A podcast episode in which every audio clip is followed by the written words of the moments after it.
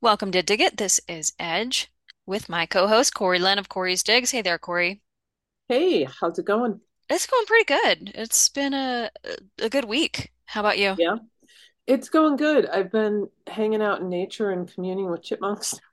Sweet. That's my that's my escape from reality. Yeah, I always go in my garden and I feed my chickens. I'm like, we Isn't joke, like, oh, I'm a little farmer now. Oh, it's good times. I need a video. I still haven't gotten a video of the little chicks. I know. I need to send you one. All right. Or maybe I'll just post it on, you know, one of our um, Yeah, podcasts so everybody can see. definitely. All right. Mhm. All right. So we got a lot to get into today. We're going to talk about, well, you have a few things that you want to point out.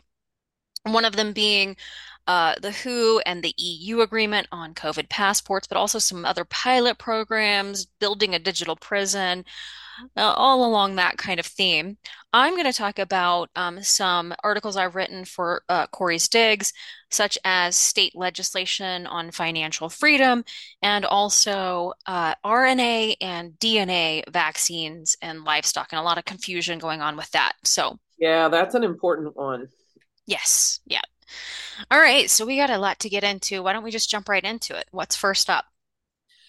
Yeah, so first I want to talk, talk about just real quick, I just want to mention this about BlackRock. But before I do, I want to mention because I don't think I had a chance in last week's podcast. We had a uh, an awesome solution series episode on May 30th for anyone who's missed it uh, on mastering field and radio tactics with Matt NC Scout. And next week, um, on the 13th, which actually on Friday today, we have the preview of it. And Tuesday, the 13th, we have an episode coming out with Patrick Wood on becoming a local activist. So that's another great one. Nice. I just wanted to mention those. So, yeah, I just wanted to point this out about BlackRock because the irony is just off the hook. So, BlackRock is paying a hefty sum for security for CEO Larry Fink, the ESG pusher of Change Your Behavior, and uh, over $376,000 in 2022 alone for upgrading home security systems and guards. So now they're also providing high security for the president, Rob Kapito. And between the two of them, they have an annual allowance of $295,000 for private jets. For a private jet. That's like more than most people make in four or five years. Oh, those carbon emitters. Those, I know, yeah, right? who are trying to joke. Yeah, and they're forcing behaviors on us. I know that you've probably caught that video. I don't think it's recent, but Oh it's yeah. I mean, it's resurfaced. it's an older one, yeah, and it just keeps resurfacing. It's great. But the thing is, is so there, this is all allegedly due to a combination of threats from those who are against ESG, the climate activists who are against fossil fuels, which, which we know a lot of that is all staged to push this. So they have a reason and excuse to do this. And then we've got the anti-pension reform protesters um, that are all putting pressure on BlackRock. So the good news about it is the pressure's on. The uh, irony is they're spending, you know, nearly $300,000 a year on private jets for their CEO and president. Um, for the environmental pushers of ESG, that's pretty funny. Rules for thee, Corey, not for me. That's right. That's right. Oh my Yeah. goodness. So speaking of finances, you did two brilliant reports. Um, dive into those because that's the, I like when I like when we get out the good information and show people what what good things are moving forward, and so other uh, people can you know talk with their representatives and tell them, hey, this is what's going on here. We need to make this happen over in our state. Yeah, focusing on solutions rather than just complaining about the problems. Um, Right. yeah, we're well aware that we're being inundated with problems these days, but so and really I, started looking into state legislation to fight CBDCs and establish an alternative economy because I just saw how dysfunctional Washington is. And I knew that there was really no way to accomplish anything meaningful on the federal level. So I wanted to know about the different approaches that individual states were taking uh, to shield their citizens from, you know, crushing inflation, collapsing banks, the imposition of CBDCs. Um, so the first article I wrote on this topic looked at really every state and uh, in the country and the proposed legislation coming out of those states, um, whether it was gold and silver or as legal tender, setting up precious metal depositories, blocking central bank digital currencies. I look at the, at the legislation in each state on all of these topics. And one thing I did go into some depth about before um, outlining each state legislation was um, this attempt to create a backdoor for central bank digital currencies through the Uniform Commercial Code. And this has been going on for months now. So the universal, sorry, the Uniform Commercial Code is a set of standards, and uh, this is put together by the Uniform Law Commission, a bunch of lawyers, basically uh, designed to create uniformity between states and facilitate interstate commerce. And previously, UCC laws have not been controversial, uh, and passing similar legislation in each state to create uniformity has been sort of a routine thing. But this time around, the Uniform Law Commission pushed for language that used this legalese language to block crypto and open the door for central bank digital currencies. So, hmm. un under the language that they proposed for all of these states to adopt, under the definition of money, it, money is amended to state that, quote, the term does not include an electronic record that is a medium of exchange, recorded and transferable in a system that existed and operated for the medium of exchange before the medium of uh, exchange was authorized or adopted by the government. That is that was a test to see how many prepositional phrases we could squeak in. right. okay, so this is legalese language, right? Notice in this language, there's absolutely no mention of crypto or CBDCs. And right. that's by design. It's subtle. And in fact, you have to read it a few times to even comprehend what the hell it's saying. but crypto and CBDCs are exactly what they're talking about here. And the plain language, the, the UCC amendment is really saying that crypto doesn't fall under the definition of money because it existed and operated before the government adopted it as a medium of exchange. While at the same hmm. time, the language is implying that under this definition of money, a digital currency that is adopted by the federal government would fall under the UCC's definition of money. Of course. Right. So in, in essence, this this would facilitate uniformity among all of these states for the purpose of using CBDCs in interstate commerce. Okay. Right. So, um, several states have passed these UCC amendments, and there's pending legislation in many more states. Okay. What's the key chart we're looking at as far as blue versus green here? So, the blue is the enacted laws, and okay. the green is where it's been introduced, not passed. Okay. And this okay. has clearly doesn't look like it's been updated because Florida passed one. Um, so yeah, I, I don't know that actually that they've um updated their list, but this is the Uniform Law Commission, the guys who are kind of behind this whole drive to create mm. uniformity and pass these new amendments uh, to change the definition of money. All right. Lovely. Yeah. So, um, but South Dakota, um, Kristi Noem, the governor, uh, vetoed these UCC amendments, um, changing the definition of money. And uh, meanwhile, um, in Florida and in Indiana, just last month, um, they both passed UCC amendments specifically blocking central bank digital currencies from the definition of money. Okay that right. and other states have actually proposed le- legislation specifically blocking CBDCs, but uh, Florida and Indiana were really the first to to actually get it passed. Okay. Yeah. So in this report, um, I really just break down where each state stands on things like the UCC amendments so people can follow them. And, um, you know, are they enabling CBDCs or are they blocking CBDCs? You really need to know where your state stands. And you can follow the legislation because I've linked each of the pieces of legislation. But another area that I focused on was um, affirming gold and silver as legal tender and setting up precious metal depositories. We know that Texas uh, was the first to actually do that. Um, but several other states, I'm looking for Texas right now, um, several other states have followed suit. And I was looking through this um, report before recording and just kind of taking taking tabs on which states have what. So, legislation to affirm gold and silver as legal tender, 13 states have proposed legislation. Uh, legislation to establish precious metal depositories.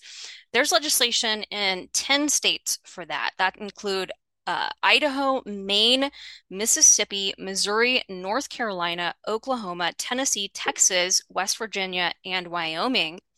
Nice. And in 15 states, um, there's legislation to block CBDC, CBDCs, including in Alabama, Arizona, Arkansas, Florida, Indiana, Louisiana, Missouri, Montana, New Hampshire, North Carolina, North Dakota, Ohio, Oklahoma, South Carolina, and Texas.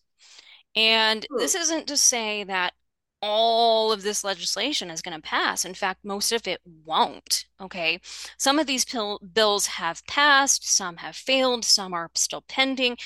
Uh, we can't get hung up on just, you know, one particular bill.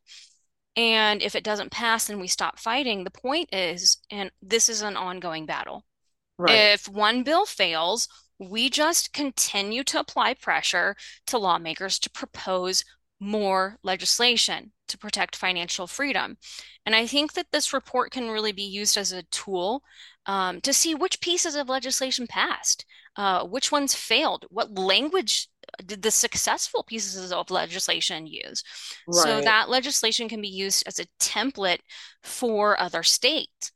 And another important factor is really looking at those states, whether they have a trifecta, meaning uh, do they have a Republican majority in the House, in the Senate, and in the governor's office to weigh the potential for, you know, if this legislation is going to pass. We really need a trifecta to ensure, um, you know, the maximum possibility of it passing. Um, and one more thing I did want to mention on this bigger report that I did, uh, because um, after I put this report out and the subsequent one on the 10 states, um, something happened in Texas. So um, we're seeing this this dysfunction happening um, that, that that's happening out of Washington, but at the state level as well. I mean, look at Texas, for example. It's there's this uniparty. The House moved to impeach Attorney General Paxton after he called for the House Speaker to step down because this House Speaker was apparently uh, a totally inebriated on the House floor and Ken Paxton called for his um, for him to step down. I guess he's following in the footsteps of Nancy Pelosi, this guy.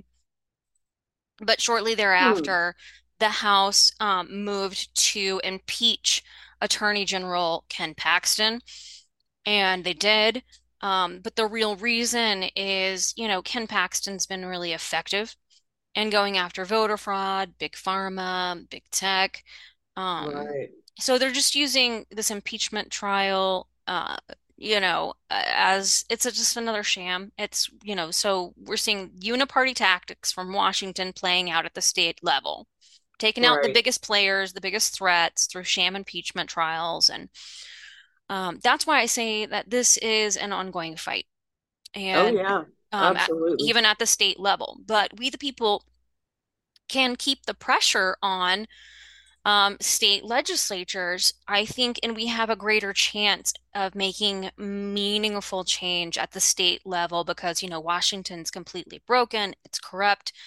Uh, same elements exist within the states as well, but we just have a better path of rooting those elements out, I think, at the state level than any hope of doing that in Washington. Um, right. agree with that? Uh, 100%. I've been saying that for a long time. We need to focus on the local level. Yeah. And so focusing on the local level, um, so I wrote another article that's a lot shorter, more concise. It's really more of a snapshot. Um, this article was to highlight just a handful of these states. And this was never really meant to be a comprehensive list. There's good legislation in other states. It's just meant to be a snapshot for people who don't have time to read the longer list. And, um, you know, so in the snapshot, you know, I kind of drilled down into some of the pieces of legislation that have been working through other states. And I picked these states in particularly uh, simply because most of them actually do have a trifecta, so increasing a chance of passing legislation like this. Right. And also they were just the bills were had had further advanced. So it looked like it was possible that some of these pieces of legislation would pass. Um, but for example, I'm not going to go through each one, but I thought I'd highlight maybe a couple, a couple of states. So I Yeah. really, I really like SB 100 out of Missouri. It's probably my favorite of all of them because it actually does everything.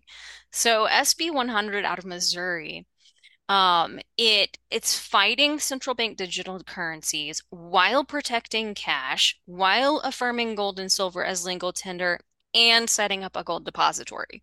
So like everything in one.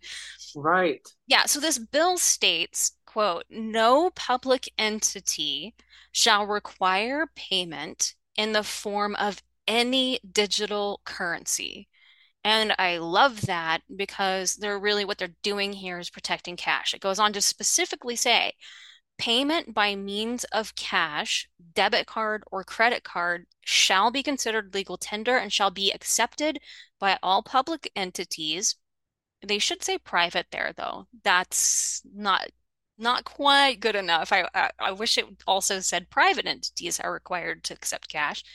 Uh, payment in gold and silver coinage shall also be considered legal tender and shall be accepted by all public entities. So, and then it goes on to uh, provide tax exemptions on gold and silver, as well as instruct the straight state treasury to invest in gold and silver. So, Yeah, I kind of don't think establishing a depository.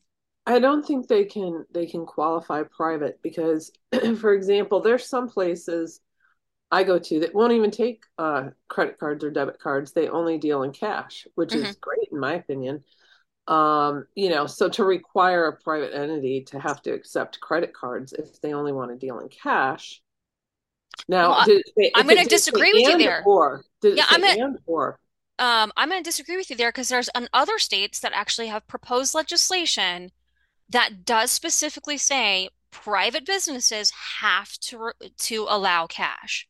Uh, this one, uh, HB 1633 is talking about no agency shall require a citizen uh, to conduct transaction using credit cards or central bank d- digital currency and shall not prohibit cash. But then it goes on to say businesses providing basic needs, selling or offering of sale goods or services during regular business hours shall not require a buyer to pay using a credit card nor a central bank digital currency, nor prohibit the use of cash, cashier's check, or money orders Oh, I agree it shouldn't prohibit the use of cash.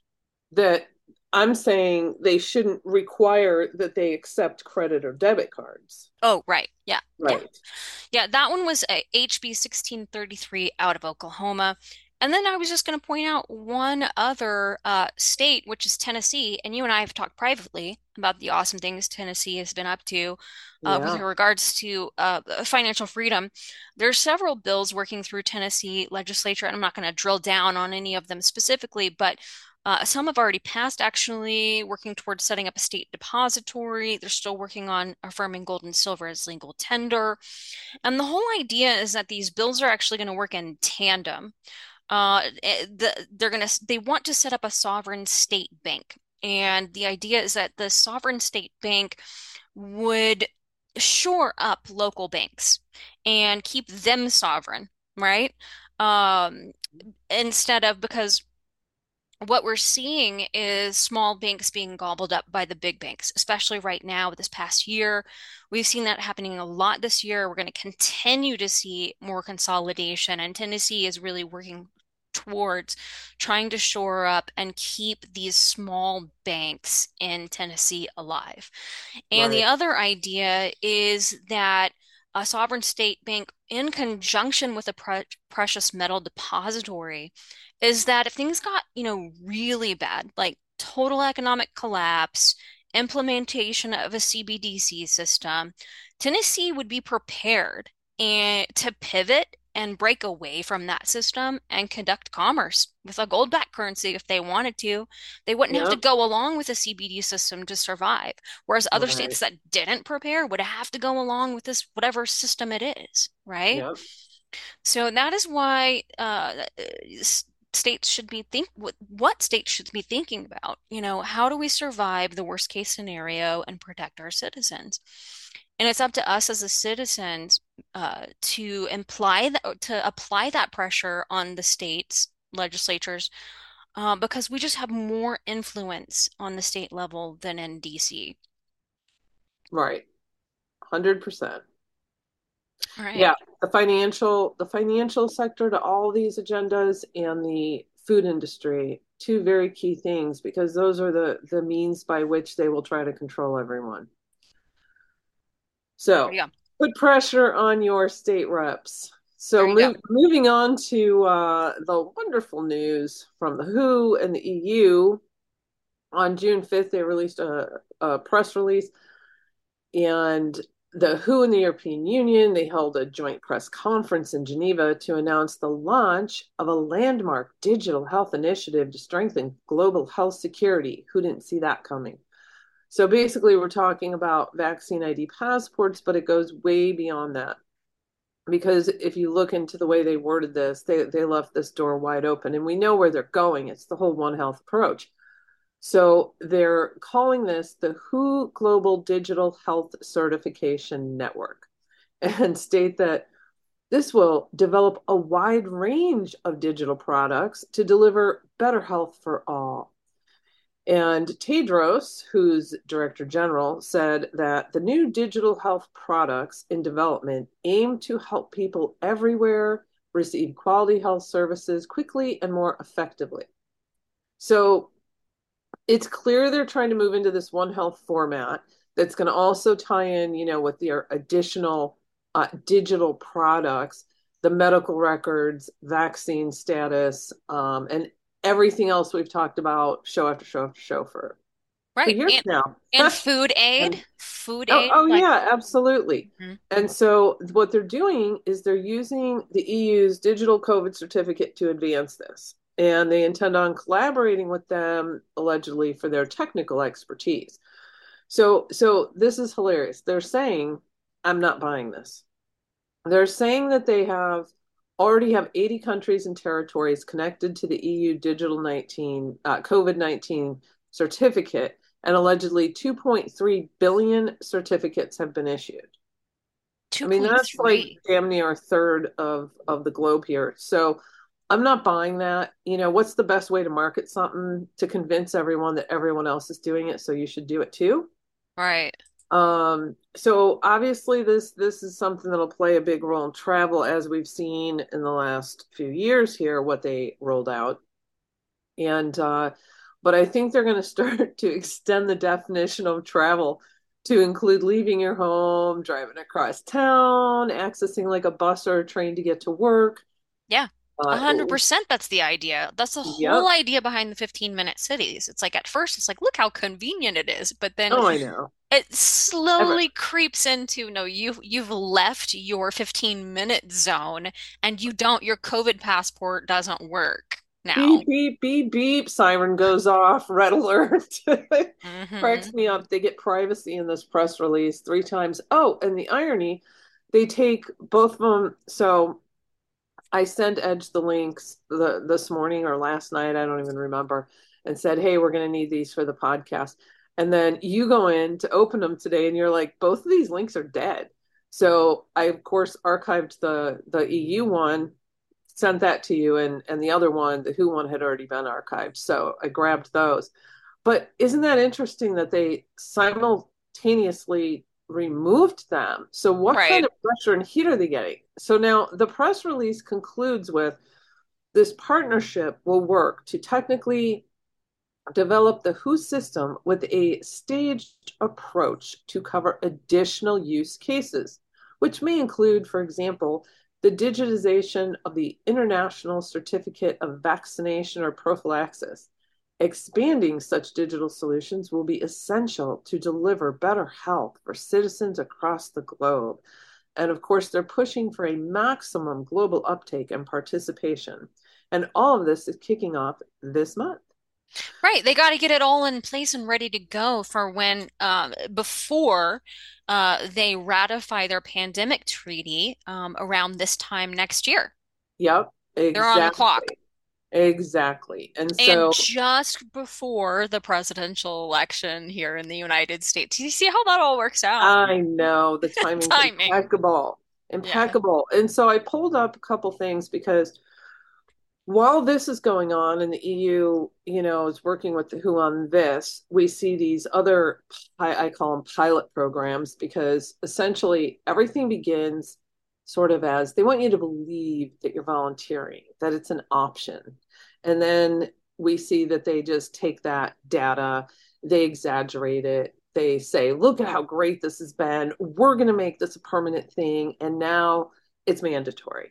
Right. And so over on uh, the World Bank site on June 5th, they had a high level workshop, uh, which ironically, this is when the uh, this other press conference was going on, but high level workshop convenes experts to discuss early assessment findings on One Health approach for Central Asia program. And of course, you know, who were the workshop participants? We had reps from uh, the Food and Agriculture Organization, of course, the World Organization for Animal Health, the UN Environment Program, and the World Health Organization. All of whom, by the way, have immunity. Drives me nuts. I have that whole list memorized, Edge. So, this is basically this workshop on developing the Central Asia One Health Framework for Action.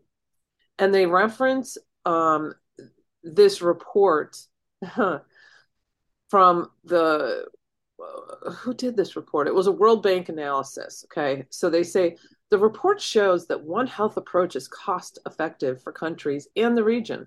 According to a World Bank analysis, annual investments of 1.9 to 3.4 billion in One Health systems based on disease prevalence by the international community can generate a 44 to 71% annual expected rate of return and prevent mild pandemics by half or entirely. We know they make up numbers all the time. So I found this comical, but this is what they're, you know, the, this whole One Health approach is protecting food systems, preventing uh, zoo, zoonotic diseases and antimicrobial resistance and pandemics, of course, big one. Mm-hmm. Mm-hmm. So, so that's what's going on. Um, testing out this whole thing in Asia here, and the World Bank recently gave uh, one billion uh, to. They sign a one billion program to support India's health sector for pandemic preparedness and enhanced health service delivery. And I just want to cover a few bullet points in here because, as we know, even though we may not see it here yet, we know this is a global agenda. So I think it's really important to keep our eyes on what is happening in other countries. So the government of India and the World Bank essentially signed uh, two complementary loans of 500 million each to support and enhance India's health sector development. So, in addition to the national level interventions, one of the loans will prioritize health service delivery in seven states.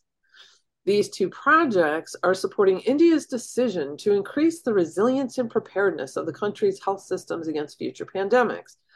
This will be of great benefit for the populations of the states participating in the project and will generate positive spillovers for other states on an international level eventually. So, on the one system, They got 500 million going to public health systems for pandemic preparedness program, and they're they prepare India's surveillance system to be ready to detect and report epidemics of potential international concern, ensure rapid response, and prevent emergence of pathogens.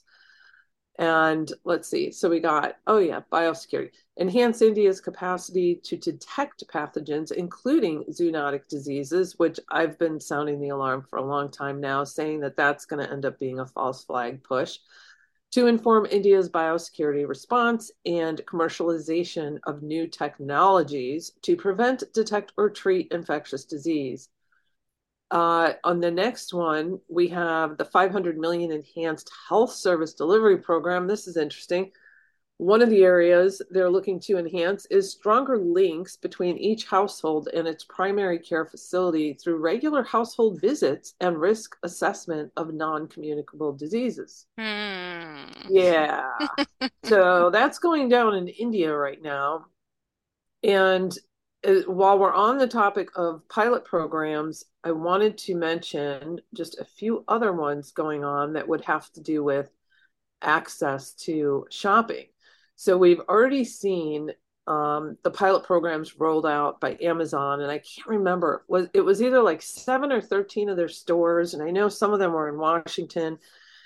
Um, they were doing it, it was through not Amazon, but through through Whole Foods. They were doing Mm-hmm. the um the shopping where it's like all app driven and Yep. then you, you know you remember that Yep. okay so now over in we've got the aldi one going on and i believe this was in the uk right? Yeah. It says London. well this is in london. Okay.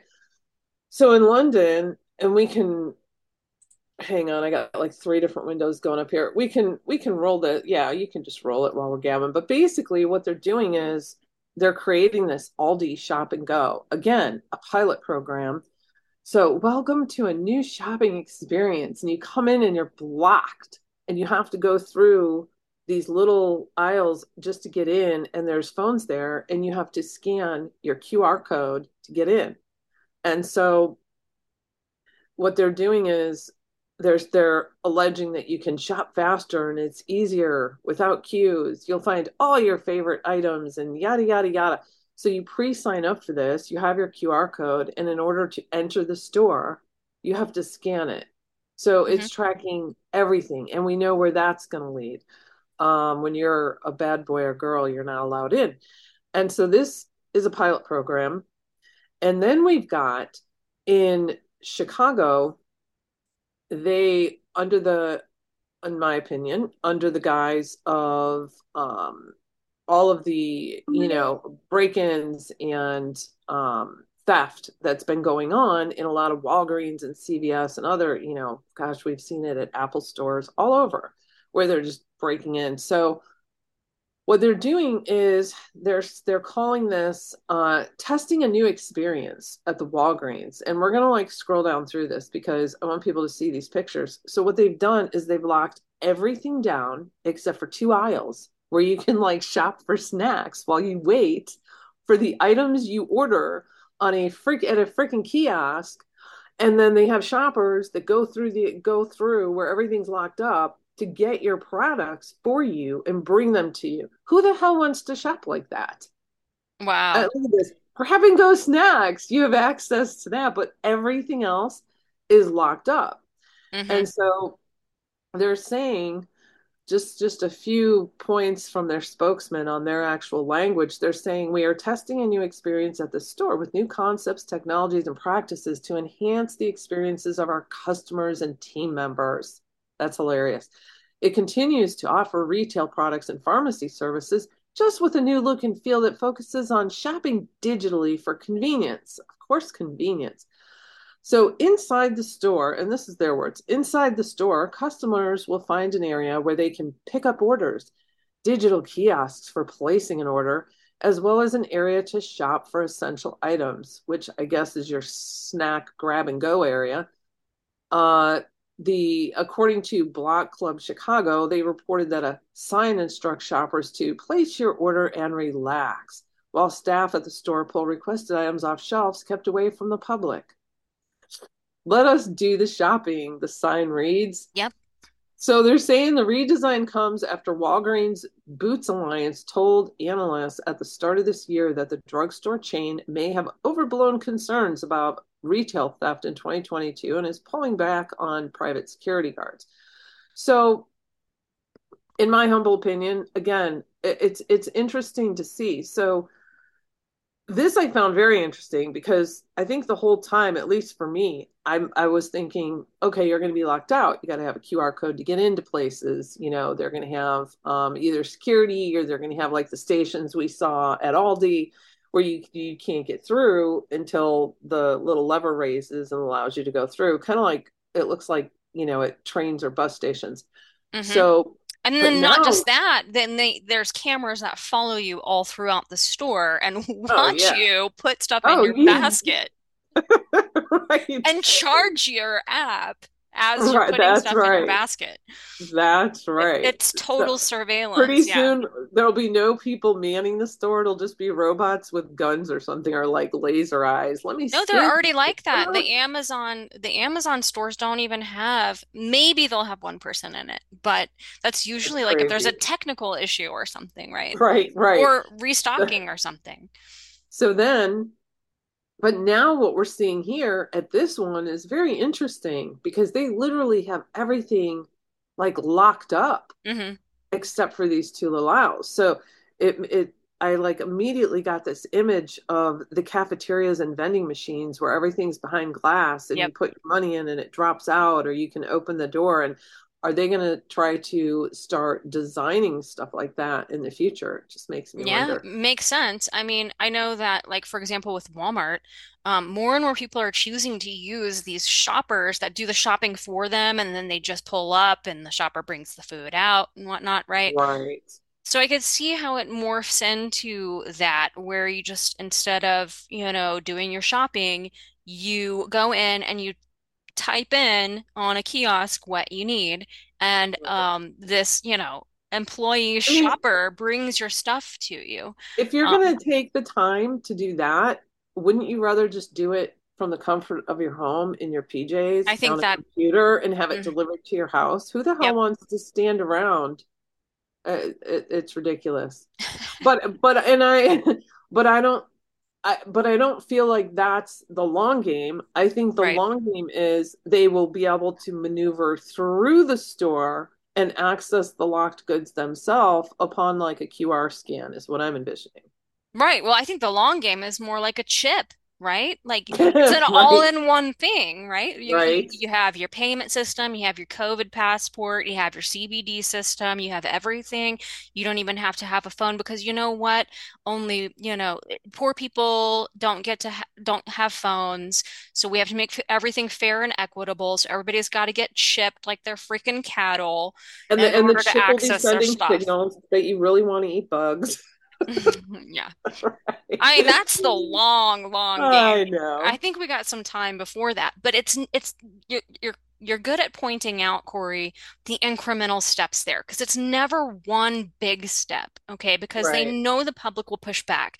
But it's these tiny little incremental steps that we're taking towards that that we never even notice. And it's always sold to us as uh, safety or yeah. convenience. Right. And so people, I know all of our listeners know not to sign up for any of this crap, but it's important to like show this video to, to friends, you know, make people aware of this, show what they're doing at this Walgreens so that they can go, gosh, that doesn't sound enjoyable. I don't want to do that. Uh, forget that. Well, what happens if it starts hitting all the stores near you and it becomes mandatory? Now, what happens if you don't go along with something they want you to and you can't get access? You know, like dropping those seeds to other people, I think is really important so that um, this, you know, a level of boycotting and not following along with these things, because essentially they have to pilot these because they have to see what's going to happen to their bottom line and they're willing to take a hit they are in order to usher all this crap in but they're not willing to go completely under. So if if we can keep them below that line, you know, kind of like how they've tried to keep all of us wonderful citizens in poverty all our lives, with all their tax bullcrap and Yeah. whatnot. Uh, let's reverse that those roles. Yeah, definitely. I think that company corporations are trying to walk this fine line between who should I betray, either my customer base or Mhm. BlackRock. And time and time again, they keep uh, betraying their customers instead of BlackRock, and then seeing the fallout with, you know, Oh boycotts yeah. like Bud Light and Target. Yep. But that's how much weight uh, people like Larry Fink, who has to now have extra security, has uh, because he likes to force behaviors. Um, right. and these corporations are like, well, how are we going to die off? Are we going to die off by BlackRock quickly, or are we going to die off slowly by boycotts from, you know, betraying our customer base? And they've Right. chosen the slow death. But hmm um, yeah, I think that we continue to keep the pressure on and Yep. let um, these corporations know who actually is um, driving the car. We are the consumers. That's So, right. yeah. Absolutely.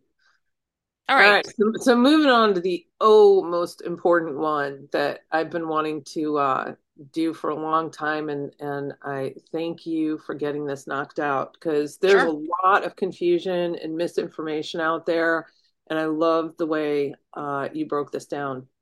Thanks. Yeah, there is a ton of confusion going on about mRNA vaccines and livestock and how much has entered the food supply as well as transmissibility to humans. So we just wanted to be really clear and concise in breaking this subject down. And um, one thing I, I want to point out to people that we really need to wrap our heads around is the terminology.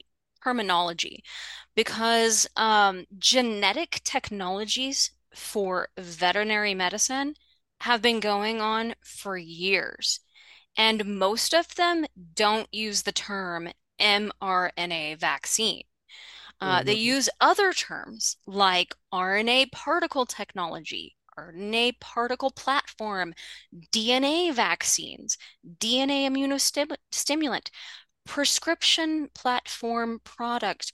So, um, you know, and obviously, so these terms here um, are, are used a lot, and obviously the capula captured regulatory agencies have not been upfront or transparent uh, to the public about this, um, about how they've been approving these different genetic technologies uh, for years now on livestock and uh, livestock that particularly that's used for food.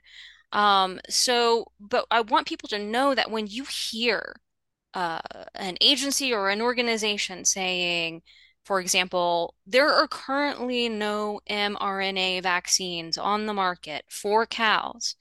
Well, okay, but that's not the full truth.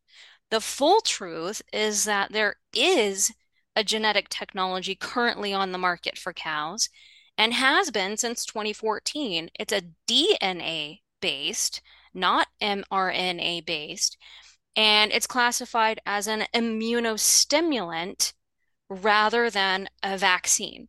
So do you see how they're playing word games here? Because they can't factually say there isn't genetic technology currently on the market for cows, because that would actually be a lie. But they can say there's not one, this one specific part of the genetic technology that we're doing, which is mRNA vaccines. You see where I'm going with that?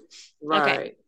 Now the question really is, you know, um, it, how dangerous these things are, how tested these things are. Is has there been testing, sufficient testing on transmissibility to humans? Does it break down in the the, the animal's body? Does it redistribute in other places? Does it cause adverse events? Does it, uh, you know, last in the food? Uh, Do, do humans, you know, uptake that, you know, whatever that ge genetic technology is when they Right. consume the food? It, does it cause adverse events to humans? There's so many questions and very, very little clarity uh, by the agencies and organizations who are involved in this, and the scientists, frankly, they have zero curiosity on this subject. Hmm. But but adding to this confusion um, are conflicting statements, such as the statement by this lobbyist representing the Cattlemen's Association in objection to the Missouri bill to require disclosure of all the genetic technologies that have been used on food animals. So he stated in his testimony that he personally vaccinated his cattle with mRNA vaccines against bovine respiratory disease. And now, so he's either confused or he's lying or he's using an experimental unapproved mRNA shot for his cows. But this has caused a lot of confusion for people naturally. I Right. t I tend to think this guy is not well informed at all on mRNA livestock vaccines, um, on that issue, and he's probably confused.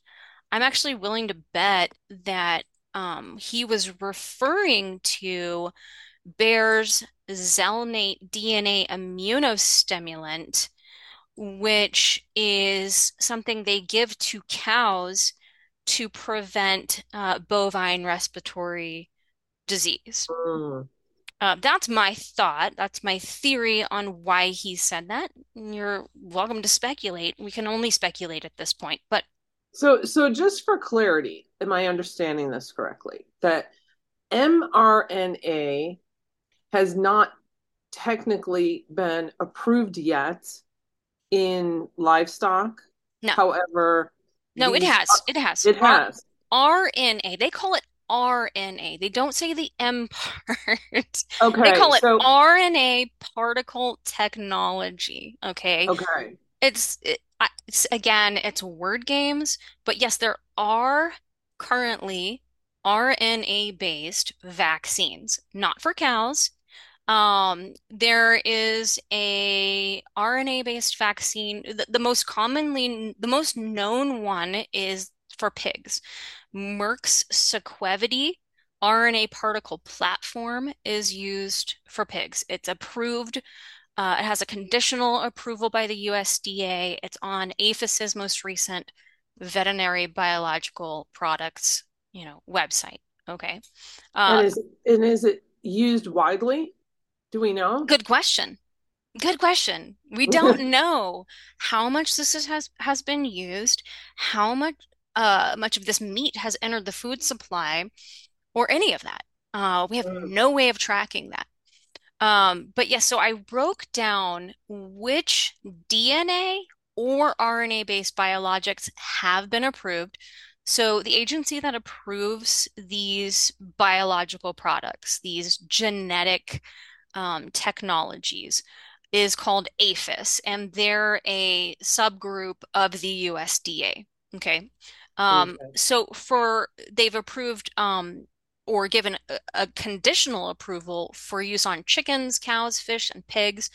I've outlined here all of the um, approvals and conditional licenses um, and broken it down. Some of them are current or some of them are previous. For example, with chickens, as far back as 2015, the USDA gave a conditional license for their RNA-based avian influenza vaccine for chickens, and they stockpiled 48 million doses of that.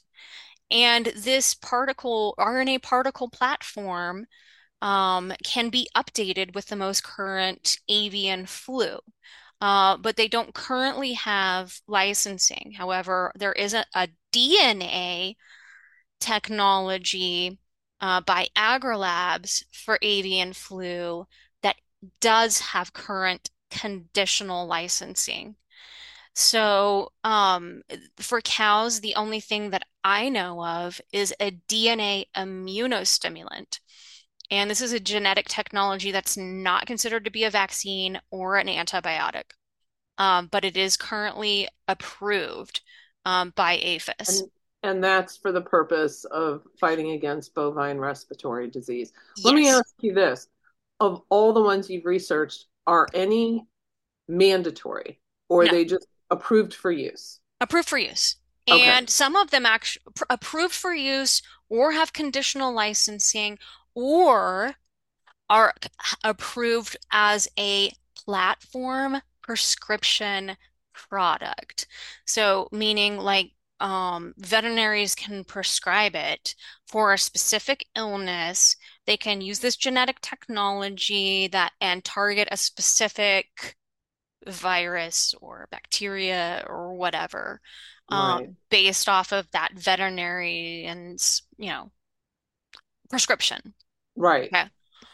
Um, so yeah, um, they have a DNA te technology for pig for fish, and then they have several um, for pigs, most notably Sequivity's uh, RNA particle platform, RNA vaccines, um, which is approved by the USDA and on APHIS's most uh, you know recent list of veterinary biological products. So I have these all listed out. I have the USDA approvals linked. You can go see for yourself. It will provide you tons of clarity on what has been approved, um, what is currently approved.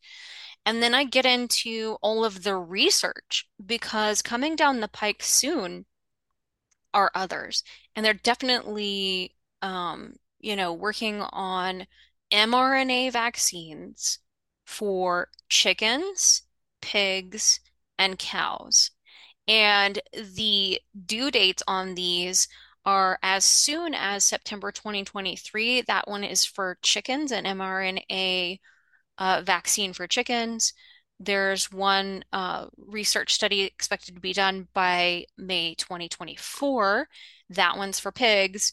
And then there's one that they're working on mRNA for vaccines for cows uh, for bovine respiratory syncytial virus, and that study is complete by 2026. Okay, So so here's where my brain keeps going. I'm thinking of all the people who say, I'd love to go local. I'd love to go with, you know, um, or a local ranch or farmer. And I've already checked with them and I've already said, hey, are you putting any hormones or antibiotics or vaccines? You know, what are you giving to your uh, livestock? And and it's great. Only I can't afford it. I have to go to the grocery store. And unfortunately, at the grocery store, I mean, we have meat coming in from other countries. We we don't know where half mhm. this crap even comes from, which I know you get into here as far as like labeling and some of the other stuff. Um, I think that's the biggest issue that people are struggling with. You know, we're all struggling with right now. hmm How the hell do we, you know, I mean, there's some brands like obviously you could go into a grocery store and you can see a, a whole rows of chicken by Perdue. Okay, so you can start researching Perdue and hopefully you get to the bottom of it and you get actual answers. But there's a lot of stuff that's just unmarked. Right, right. And and so when it gets to the labeling, that's a big issue.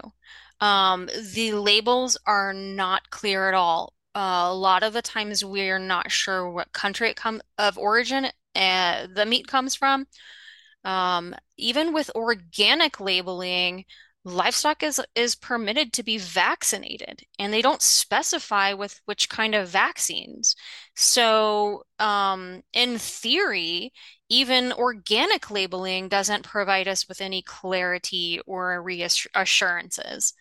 Right, Um, so that's a huge concern, and that was the entire reason for these pushes in states um, to create more clarity with the labeling so people right. know. Um, And we uh, have states putting in legislation on that, right? Trying to, yes, yes. okay. So, um, and let me see here. Not trying to make you jump ahead, but. No, that's okay. Yeah. So we have legislation and because everybody's heard of Missouri, the Missouri Bill HB 1169, that Mhm. failed. Um, but there's actually fights ongoing in several other states, Arizona, South Carolina, Tennessee, Texas, to name a few. And so I think that there's actually a lot to learn from the failure of the Missouri bill and how we need to reword things. Um, because here's the thing is that if you, and this is what they faced as the problem um, with the Missouri bill, um, if you are too broad with the Mhm. language that you use, um, then you're going to get pushback from producers like the Cattlemen's Association. Right. Okay. Because one way or another, pretty much everything has some sort of genetic manipulation, whether it's um, in the breeding techniques and artificial insemination or whatever. So if you have some sort of broad language that could be interpreted um, the wrong way, you're going to get pushback. Um, and so we have to be very uh, intentional with the language that we use if we want the bills to succeed, I think. Right. And the Absolutely. and the other um, flip side of that is that if, because I've seen other bills, like for example in Arizona, um, that are too specific, where they're only talking about mRNA vaccines for livestock. Okay, and so what we just talked about was the the word game and how mRNA mRNA vaccines um, are really kind of a small segment of a larger push for genetic using genetic technologies in livestock. And so you may be touching on one aspect while leaving the majority of them uh, of these things to continue without any kind of oversight, any kind of clarity or transparency. Do you know what I'm saying? Oh, yeah. So we have to figure out a happy medium um, on the language that we use in legislation for it to be successful, but also effective. And uh, one other thing that I wanted to mention is that, you know, a lot of people, I think another, a lot of the other questions are you know, as you kind of touched on, how much of this is in the food supply? Is it transmissible to mu to humans? Is it dangerous? I mean, we don't know a lot of the answers to these questions, but we do know some things. For example, um, this is the test that was done on Sequivity's RNA particle, Merck's uh, RNA particle platform technology for pigs. Okay. And um, so I think they only tested like 750 pigs. Okay. So mm-hmm. 70% of those pigs had no adverse events. What that means is that about 30% Wow. did. Okay. With the number two side effect being death. Okay. Wow. And So anorexia, that's terrible. Yeah, so that's not that's not a good sign. That is mm-hmm. not a good sign that these things are safe. And you know, we have every reason to be incredibly skeptical because we've been lied from to from the very beginning and continue to be lied to to this day about how dangerous the COVID mRNA shots were. So we have every reason to be skeptical about this because we have 100%. yeah. And what what rancher or farmer would want to even put their livestock at risk with this, especially looking at these numbers? Yeah, yeah, exactly. And um, I think that the other thing is, as far we do know, uh, like answering the transmissibility thing, we know it's at least conceivable um, because um, Dr. McCullough has um, talked about this with regards to a Chinese study. What they were in- doing was intentionally trying to create a COVID uh, gene therapy that would be transmissible to humans via cow's milk, and that Mm, study was successful. They successfully immunized mice with the COVID jab using just for by them drinking the cow's milk that had it. wow. So um it we know that there are mechanisms that that make it conceivable and possible for it to be transmissible, right? Right. And so there's reason for us to object, but um yeah, so uh just a couple more things as far as like what we can do about it. Um I I know it's difficult um to know we, there's so many questions unanswered, but the first step is really continuing to stay informed, share information, get other people's eyes on it, continue to follow doctors like Dr. Mercola, Dr. Um, uh, McCullough, um, you know, there's that that have been speaking out on this. And the other thing is um, pressuring lawmakers, state led lawmakers again, um, to keep the heat on, keep uh, moving forward with legislation to provide clarity on labeling and to ban genetic technologies for livestock until we have um, further information. We there's so many unanswered questions about Right, transmissibility, dangers, everything. right. Um, And and you provide a lot of additional resources there underneath. And we also have links to great sources of um, food as well as, uh, you know, beef. And uh, you have the Beef Initiative in there, plus some other reports. So, highly recommend people come in and review all of this, share this information because there is so much confusion out there on this topic right now. right. And, and And another thing is is the fact that if none of these are mandatory yet. We need to keep it that way. Yeah, that was the other thing I was going to say. I think that we we shouldn't be waiting around for state legislation. We shouldn't be right, late, waiting around for federal agencies to make change. We need to go directly to producers. Producers need to be the ones that are the most informed on this issue, and they need to understand where we stand on this issue, and that they are, it's in their best interest and the best interest of their livestock that they don't use any genetic technologies in their livestock. 100%. So everyone needs to share this with all of your local farmers and uh, ranchers and have them help get the word out as well. That's really important. Yep. All right, that's pretty much it. Wowzers. That was a lot of topics. Yeah, I think we uh we managed to get through a lot today. All right, guys. So. Thanks for sh for joining us today on Dig It. Please be sure to share this podcast. We're on BitChute, Foxhole, Gab TV, iHeartRadio, Odysee, Pilled, Rumble, SoundCloud, Spotify, Stitcher, TuneIn. No longer on YouTube. Please be sure to sh subscribe to our other platforms, and we'll see you back next time right here on Dig It.